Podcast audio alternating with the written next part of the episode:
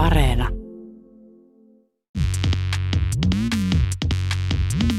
Videopalvelu YouTube.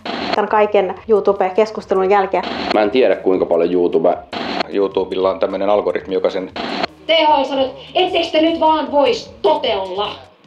Ja jos te ette tottele, meidän on pakko laittaa lisää rajoituksia. Minkä takia ne on ottanut sen mielipiteen, että on vaarallinen? YouTube on monelle suomalaiselle minä mukaan lukien eräs tärkeimmistä tiedonlähteistä. Kun mua kiinnostaa jokin asia, oli kyseessä sitten verhotangon oikeoppinen asentaminen tai keskiasialainen kurkkulaulu, niin mä useimmiten kirjoitan YouTuben hakukenttää sen asian, mikä mieltäni painaa, ja katon sitten videoita aiheesta. Viime vuonna alkanut COVID-19-pandemia toi tullessaan toisenkin taudin, nimittäin tietämättömyyden.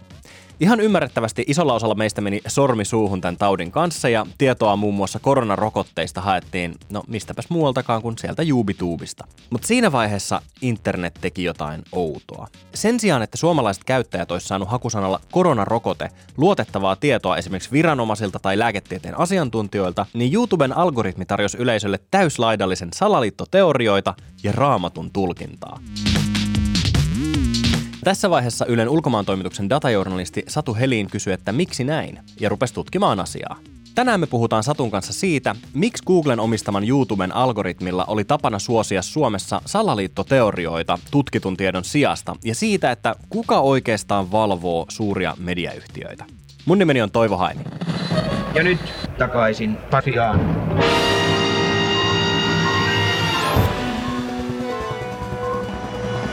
Tervetuloa takaisin Pasilaan Satu Helin. Kiitos.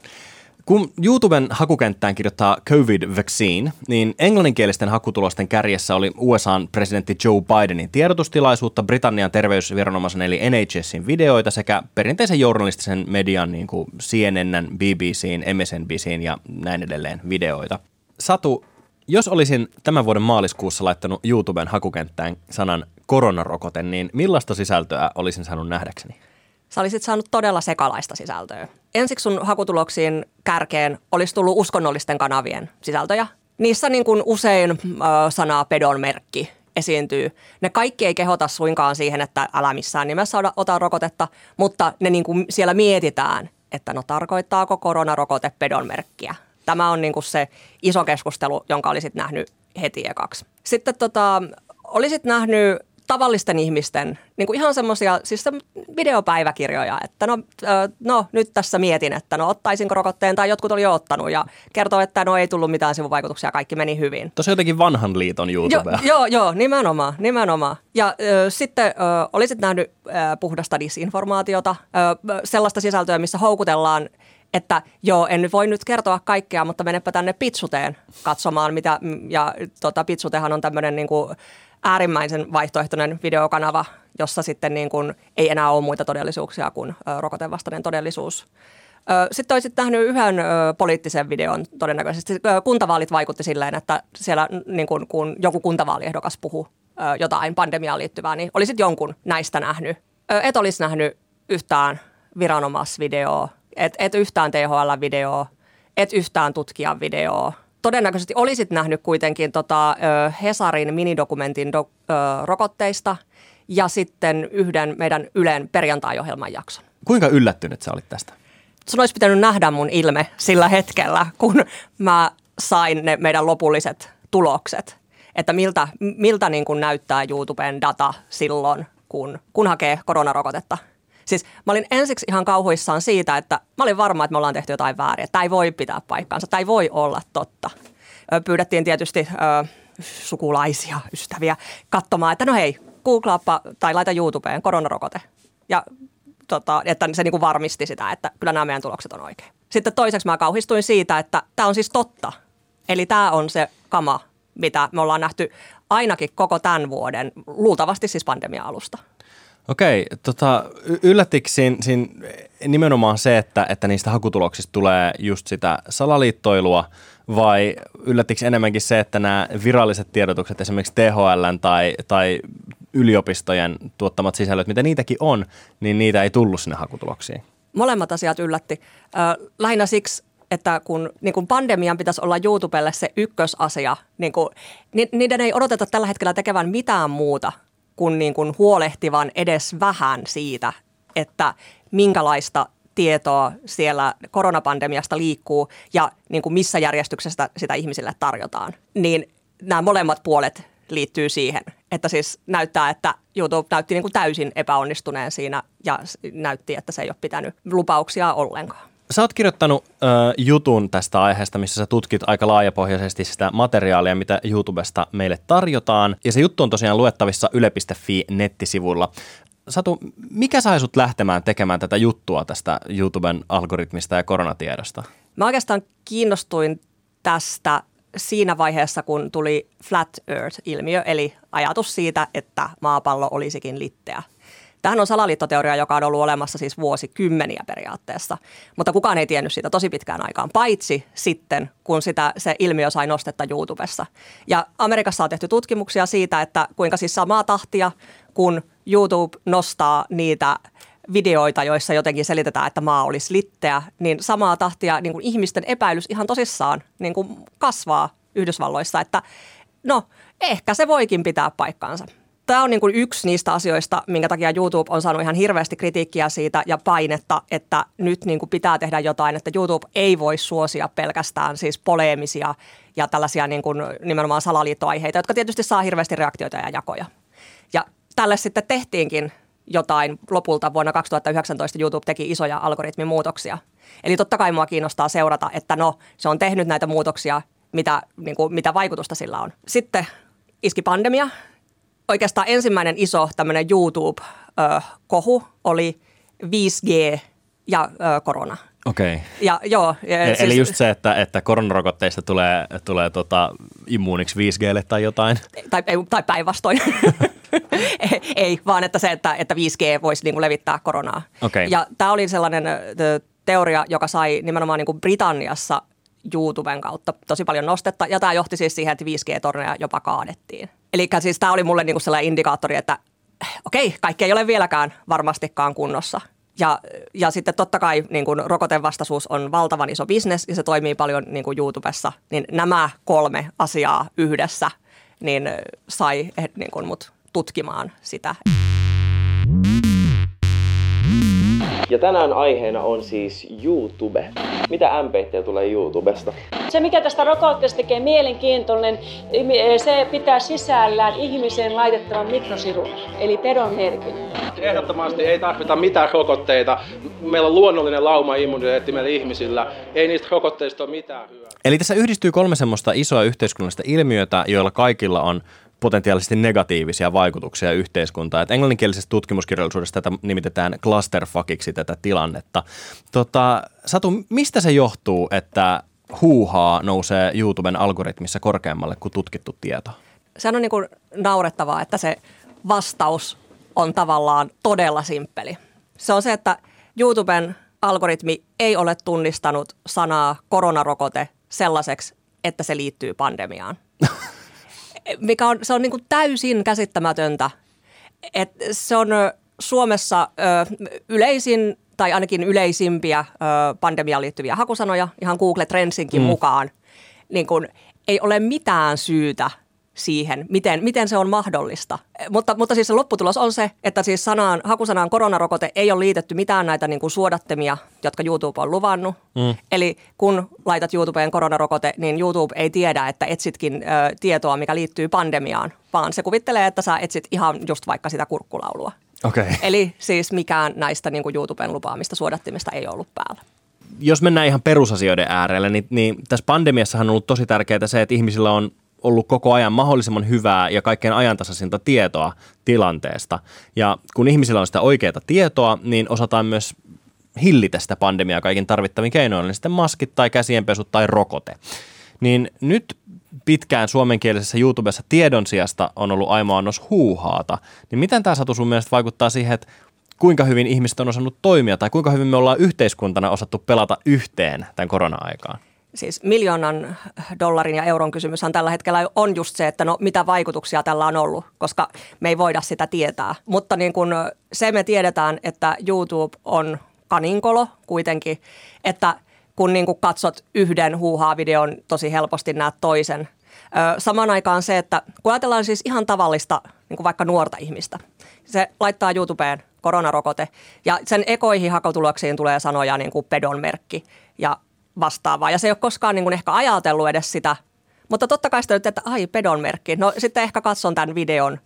Ö, sitten tuleekin sellainen olo, että, että vaikka se tuntuisi oudolta ja vaikka siellä sanottaisiin, että no lopulta ö, jokainen, se on jokaisen kristityn oman tunnon kysymys, että ottaako rokotteen. No sitten tulee sellainen ajatus, että no ehkä tässä onkin siis joku ongelma. Siis se tavallaan menee niin kuin ihan sivuraiteelle siitä, kun se olisi oikeasti tarvinnut tutkimustietoa tai asiantuntijan niin kuin kertomaan, että no mistä tässä on kysymys. Mm. Ja sitten toinen asia, mikä mun mielestä siinä on tosi huolestuttavaa, on se, että jos olisikin käynyt niin, jos me oltaisiin saatu oikeasti tutkimusta siitä, että koronarokote vaikka ei sopisi ruskeatukkasille, niin siis sehän ei olisi saanut sitäkään tietoa sieltä YouTubesta. Se mm. olisi edelleen saanut jotain muuta. Mm niin se on mun mielestä myös tosi huolestuttavaa. Tässä vaiheessa on, on tietty pakko sanoa myös se, että on päivän selvää, että tähän maailmaan mahtuu monenlaista mielipidettä ja näkökulmaa, ja ihmisillä on sekä oikeus julkaista niitä, että saada niitä katsottavakseen. Mutta mun mielestä on vähän eri asia levittää selkeästi valheellista tai harhaanjohtavaa tietoa näistä rokotteista, koska seuraukset tästä voi olla hengenvaarallisia ei pelkästään yksilölle itselleen, vaan kokonaisille yhteiskunnille. Niin kenen vastuulla oikeastaan silloin siinä vaiheessa on, että YouTubesta tai, tai muistakin somepalveluista ihmiset saa oikeaa ja paikkansa pitävää tietoa? Se on tällä hetkellä musta just se tosi iso ongelma. Että siis sehän ei ole kenenkään muun kuin näiden somejättien vastuulla mm. käytännössä. Niitä kiinnostaa raha, ne on yrityksiä. Niitä kiinnostaa niin kuin vastuu sen takia, että ne saa joskus niin paljon poliittista painetta, joka voi vaikuttaa niiden siihen mm. rahamäärään.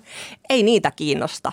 Ja se niin kuin olisi mun mielestä ihmisten tosi hyvä ymmärtää. Ei ne ole mitään hyvän tekeväisyysjärjestöjä. Tavallaan se, kenen vastuulla niitä tällä hetkellä on valvoa, niin on niin kuin mun mielestä toisena, niin se on niin kuin meidän, siis journalistien.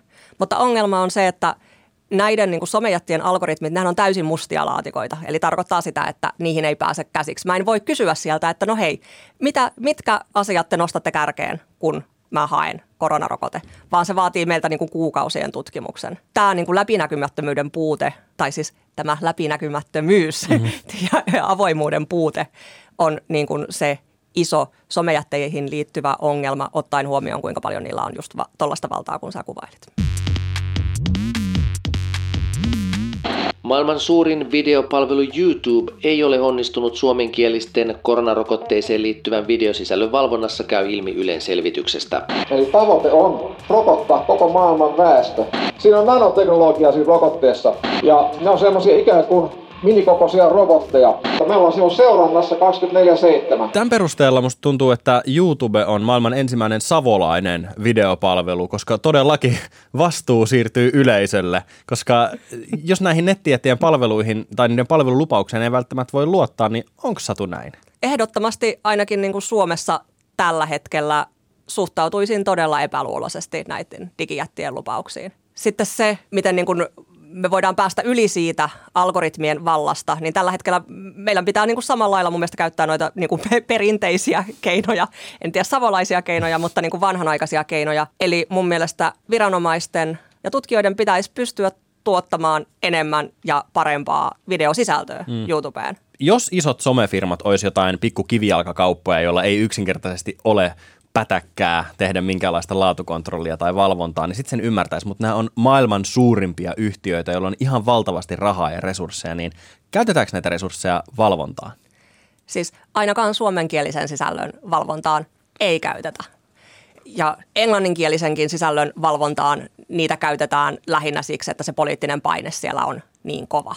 Jos mä ajattelisin niin kuin suuryritys, sanotaanko vaikka YouTuben ja Googlen omistava Alphabet, ää, ja ajattelisin, että, että mihin mä haluaisin laittaa mun resurssit ja paukut, että saisin siitä mahdollisimman paljon tuottoa ulos, niin piskuinen 5,5 miljoonan kielialue Suomi ei olisi ihan ekana mun prioriteettilistalla. Niin johtuuko tämä yksinkertaisesti siitä, että me ollaan ihan liian pieni kieli- ja kulttuurialue, että isot yhtiöt meistä välittäisi?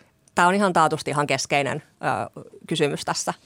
Ja siitä on jonkin verran t- tutkimustakin olemassa. Yksi brasilialainen ryhmä päätyi samanlaiseen tulokseen, että Portugaliksi rokotedisinformaatio leviää tosi paljon.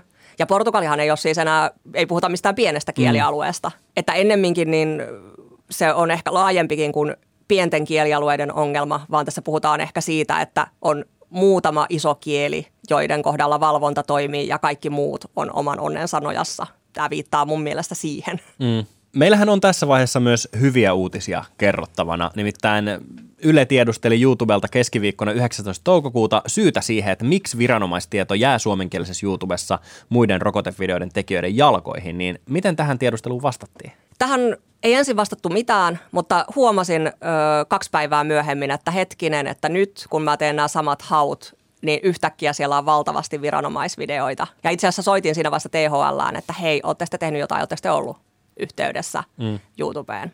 No ei, eivät olleet. Mutta sitten siitä viikko myöhemmin, niin sain ihan vastauksia paperilla. Ja siis Googlen edustaja itse myönsi sen, että, että joo, meillä on ollut tällainen virhe tämä koronarokote ei ole ollut, meidän järjestelmä ei ole tunnistanut sanaa koronarokote ja että olemme nyt korjanneet tämän. Ja kävin itse testaamassa tänä aamuna, eli kirjoitin YouTuben hakukenttään koronarokote ja sieltä tuli tuttua, turvallista ja tylsää terveyden ja hyvinvoinnin laitoksen sekä Helsingin yliopiston materiaalia. Tässä olisi mun mielestä nyt sitten se seuraava niin kuin etenemisen paikka. Että jos verrataan niin kuin suomenkielistä ja englanninkielistä sisältöä niin englannin, en, englanniksi saatiin tosiaan tosi paljon tämmöistä niin tiedettä popularisoivaa, mistä tutkijat omalla naamallaan lyhyesti selittää, tai, niin kuin, tai lääkärit. Niin tämmöinen materiaali edelleen puuttuu suom, suomenkielestä YouTubesta, ja niin kuin vahvasti näyttää, että sitä ei kerta kaikkiaan niin kuin ole. Että me tarvittaisiin ehdottomasti niin kuin lisää sellaista niin kuin helposti lähestyttävää viranomais- ja tutkimussisältöä. Eli tieteen ammattilaiset, ottakaa neuvosta vaarin ja ruvetkaa tubettamaan. Kiitos paljon tästä keskustelusta Yleisradion ulkomaan toimituksen datajournalisti Satu Helin. Kiitos. Kiitos, että kuuntelit tämän jakson Takaisin Pasilaan podcastia. Tilaa meet sieltä, mistä podcastisi saatkaan, ja kerro kavereille myös, että me ollaan äärimmäisen luotettavia ja todella hyviä. Tässä jaksossa käytettiin audiota muun muassa Ylen MOTn Meitä ette rokota dokumentista, joka on julkaistu alun perin joulukuussa 2020. Muistathan seurata myös meidän tiliä Instagramissa, meidät löytää sieltä miukumauku Yle takaisin Pasilaan. Kerro meille, onko sun mielestä YouTubella ja sen algoritmilla liikaa valtaa sen suhteen, että millaista tietoa meillä on maailmasta, koska se myös määrittää sen, että millaisena me maailma koetaan. Laita meille Instassa DM ja kerro mitä mieltä oot. Morjes! Hyvät kunkilijat, minkä opimme tästä?